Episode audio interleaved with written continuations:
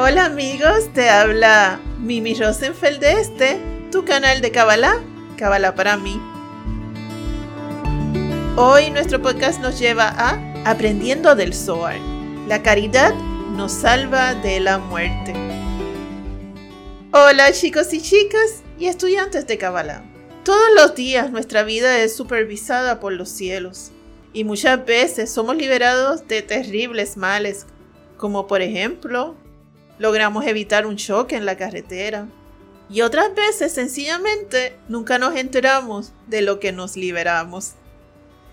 Te invito a que todos los días seas agradecido con todo lo que nuestro Creador te da y veas la vida como el regalo hermoso que tienes dentro de ti. En el pasado Shabbat leí esta porción en el Zohar de las que quiero comentar, ya que es de hecho, una herramienta muy poderosa dentro de la Kabbalah. Y es la caridad. De la caridad ya hemos hablado en otros podcasts, los cuales te invito a que escuches para que puedas tener un entendimiento más completo. Del libro del Zohar, la parasha de Bear, el título es La caridad salva de la muerte. Y vemos que la historia comienza con la conversación de dos discípulos de Rabbi Shimon Bar Uno es Rabbi Hia y el otro es Rabbi Yossi. Y ambos iban caminando a lo largo de un camino y se tropezaron con una montaña. Y ahí frente a ellos se encontraron con dos hombres que iban caminando. Y observaron que a la misma vez venía otro hombre que se dirigió a estos dos hombres y les dijo, Por favor, les ruego, dame un pedazo de pan, porque yo he estado perdido por dos días en el desierto y no he tenido nada para comer. Entonces, uno de los hombres se echó hacia un lado tomó de las provisiones que había traído con él para el camino y se lo dio al hambriento. Así que lo alimentó y también le dio de beber. Su compañero le dijo, ¿qué tú vas a hacer cuando necesites comida? Porque por mí yo voy a comer lo que yo traje y no te voy a dar nada. Y el otro le contestó, yo no estoy confiando en que me des tu comida. El hombre pobre se sentó al lado de él hasta que se comió todo lo que el hombre tenía. Y el pan que sobró se lo dio al mismo pobre para que tuviera para el camino. Y el pobre siguió su propio camino. Rabijía dice, el santo, bendito sea él, no deseaba que esto fuera hecho por nosotros. Y Rabbi le contesta, Tal vez aquí hay una sentencia pendiente sobre este hombre, y el santo bendito sea él, quiso poner esto frente a su camino para así lograr salvarlo de la sentencia. Entonces, mientras ellos estaban caminando, notan que el hombre se agotó debido al hambre. Su compañero le dice, ¿No te dije a ti que no dieras todo tu pan a otro? Rabbi le dice a Rabbi nosotros tenemos comida con nosotros, démosle algo de comer. Rabbi le contesta, ¿tú deseas tomar su mérito? Vamos a esperar y ver porque seguramente la muerte le está siguiendo los pasos. O sea, que un peligro de muerte le está siguiendo y el santo bendito sea él, desea preparar un mérito para él para así poderlo salvar. Mientras tanto, el hombre se sentó para dormir un rato debajo de un árbol. Su amigo se fue más lejos y se sentó en un lugar diferente.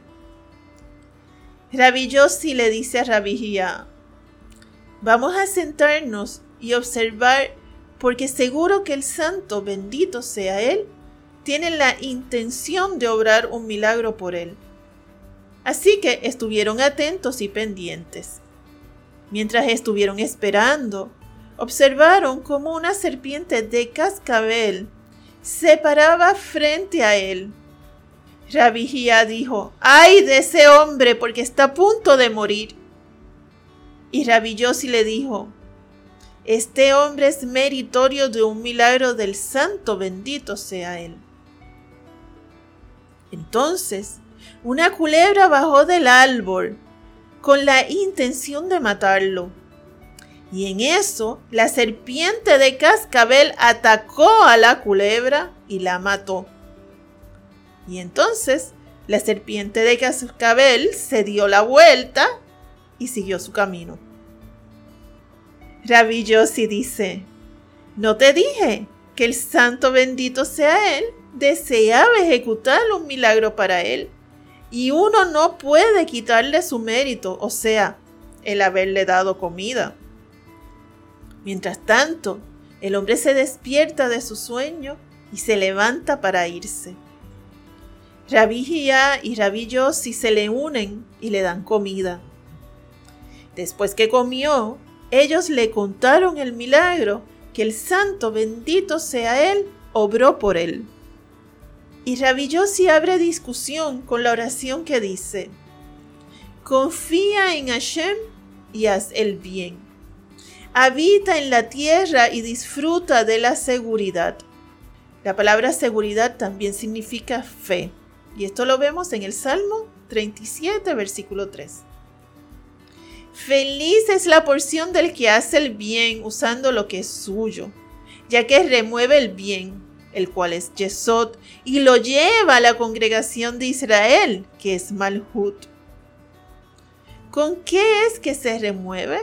Con la caridad, porque cuando la justicia se agita, todo el bien es llevado a la congregación de Israel.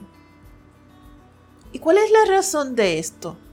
porque la justicia es el árbol de la vida, que se levanta en contra del árbol de la muerte para tomar a todo aquel que esté atado a él y lo salva de la muerte.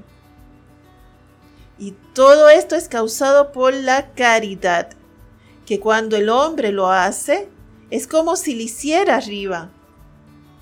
Entonces, esto causa que Malhut, sea, nuestra dimensión, se una al árbol de la vida.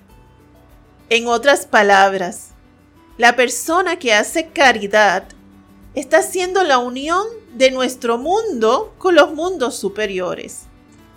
Y tal bendición trae para ese hombre la gran bendición de ser sujeto de grandes milagros por nuestro Creador, al punto de poderlo liberar de la muerte. Amigos, la caridad es una gran herramienta que sirve para traer bendición a nuestra tierra. Cada vez que hacemos el bien, sacando de lo que es nuestro y dárselo a otro con amor, sin segundas intenciones y sin juicios.